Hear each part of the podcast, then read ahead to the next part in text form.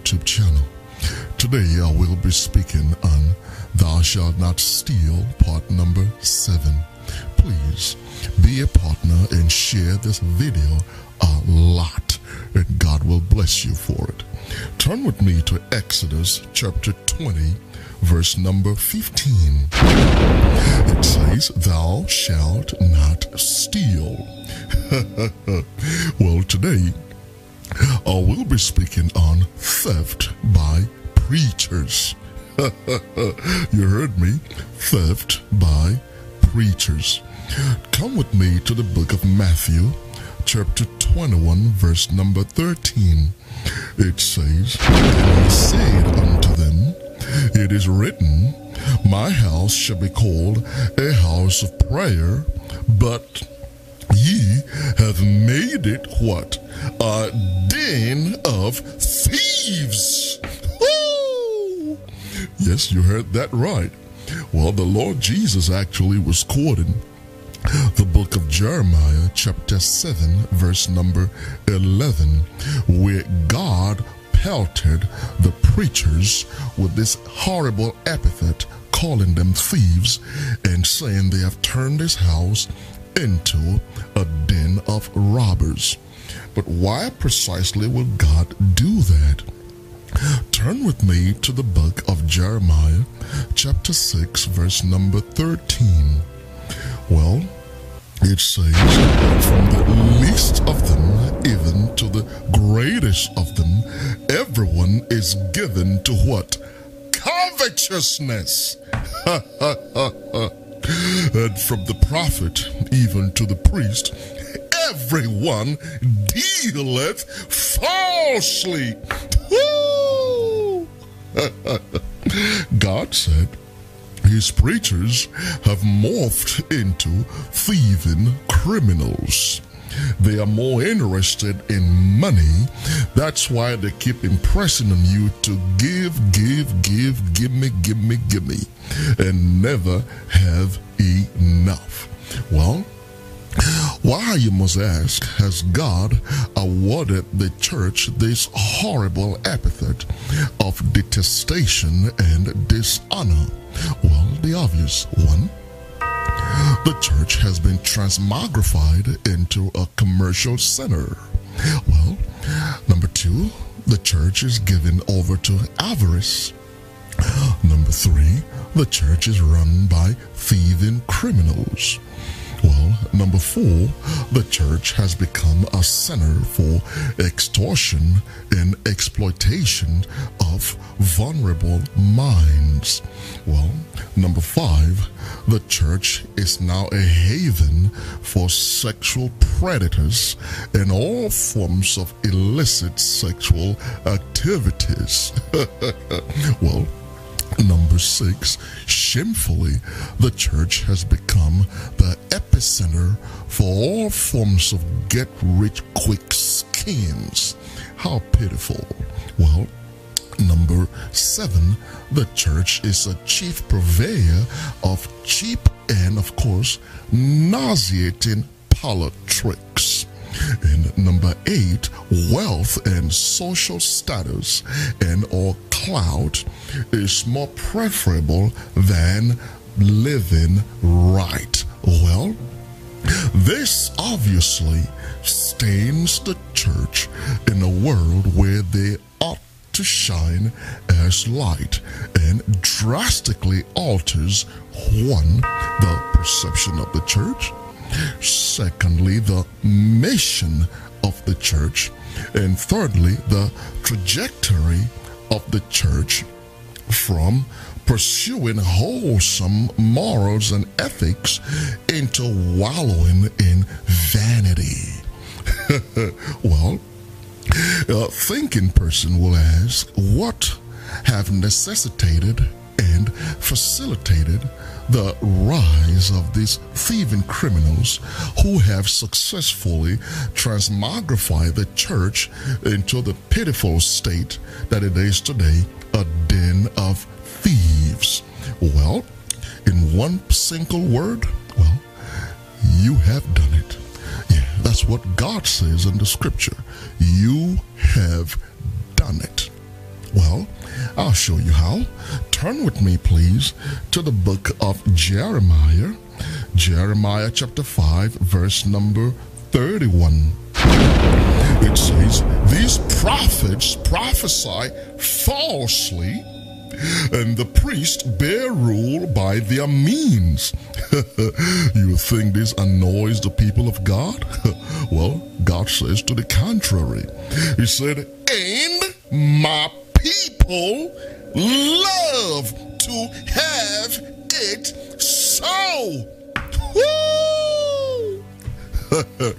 God says, You have given rise to these charlatans, these criminals that are exploiting you today for money. Turn with me again to Isaiah chapter 30, verse 9 to 10. It says, This is a rebellious people, lying children that will not hear the laws of God. Woo! God says, you're not interested in his beautiful law, his moral codes and ethics from which no thinking person will even dare to deviate from. It says you don't want that. What does it say you want? Look at verse number 10. It says, You say to the seers, See not, and to the prophets, prophesy not unto us the right things. Woo! God said you don't want to hear the truth of the Lord. What do you want instead? He said, Speak unto us smooth things. well, Smooth things are things that makes you happy and make you hope and holler and jump all over the place. Prophesy deceits. Well, there you have it again. God says that these preachers are merely exploiting a reservoir of credulity that you have made available to them. Well, turn with me to the book of Second Timothy.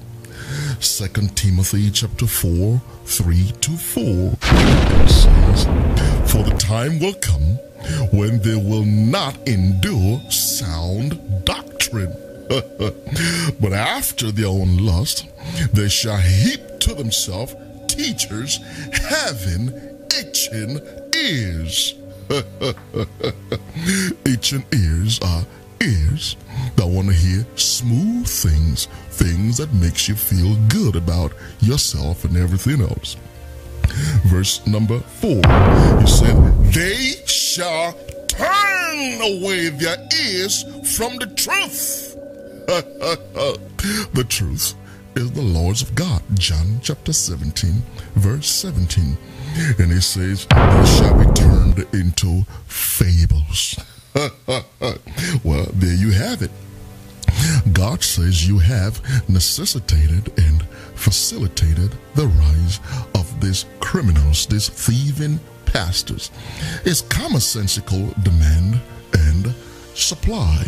You created the demand for it, and the devil stepped in and supplied it. Well, what else have you done to cause this? Well, God says, well, the obvious, the first one is you created the need for it. You wanted it. The second way that we give rise to these thieving criminals is because you neglected to educate yourself in the fine and wholesome scriptures. Well, the third reason is that you were fascinated by fake miracles and prophecies, which any individual with two brain cells to rub together will immediately dismiss and rubbish eh, as rubbish, and it will not merit a thinking person's attention. Well, number four is because you are oriented by your emotions instead of your intellect, which is a downfall of a lot of people. And number five is that you are much more interested in entertainment than your spiritual growth, well being, and your spiritual edification. Well, number five is that you actually endorse and defend these charlatans, these criminals. Why would you do that? Obviously, because you are very ignorant of the scripture. Secondly, you aspire to be like one of them. Or thirdly, in some varying capacity, you are already one of them. Well, our seventh reason I'll give you is that you venerate these pitiful clowns instead of actually rebuking and reproving them as the scripture says. Now, and I kind of wonder why will anybody support, endorse, and venerate their ranks of stupidity instead of eviscerating them? The only logical reason available is that some people, or probably you, are still laboring under the pathetic illusion that these pitiful clowns have the power to improve or somehow enhance the quality of your life. But might I assure you, please, nothing can be further from the truth. These con men are only interested in furthering their own personal profiles at the expense of everyone else. That is why you must part company with them. Let me say it again. You must part company with them. That is precisely what the scripture says. Turn with me to the book of Ephesians. Ephesians chapter 5, verse 11 and verse 12. It says, And have no fellowship with the unfruitful works of darkness, but rather reprove them. For it is a shame to speak of those things which are done of them in secret. You, you have it. God says you must reprove them and do not be a part of it. The scripture says in Proverbs chapter 28, verse 4, that they that forsake the law will praise the wicked, but they that keep the law will contend with these thieving criminals. Well, let's go one more time to the book of Timothy. 1 Timothy chapter 6 from verse 5 through 8. It says, Perverse disputing of men of corrupt mind, destitute of the truth, corrupt minds, supposing that gain is godliness. From such withdraw thyself. Woo! God says, part company with them and contend with them. Amen. Go to verse number six. But godliness with contentment is great gain. For we brought nothing into this world, and it is certain we can carry nothing out. and having food and raiment, let us therewith be what? Content. Go to verse number 10 and 11, please. It says, For the love of money is the root of all evil, which while some have coveted after, have erred from the faith and pierced themselves through with many sorrow. But thou, O man of God, flee these things and follow after righteousness, godliness, faith, love, patience, and meekness. When was the last time you heard the scriptures read by preachers? Only, of course, when they are impressing on you to give your last dime to them. They are thieves. Do not pay attention to them. Amen. God be with you. Allow me to pray for you, please. The Lord God of heaven bless and keep you. God make his face to shine upon you and be gracious to you. The Lord lift up his countenance upon you and give you peace and give you the blessing of your father Abraham. In Jesus' name I pray. Amen. Well, until next time, this is your friend and partner, Bishop Peter saying, let us hear the conclusion of the whole matter. Fear God and keep his commandments, for this is the whole duty of man. Amen. Please be a partner and share this video a lot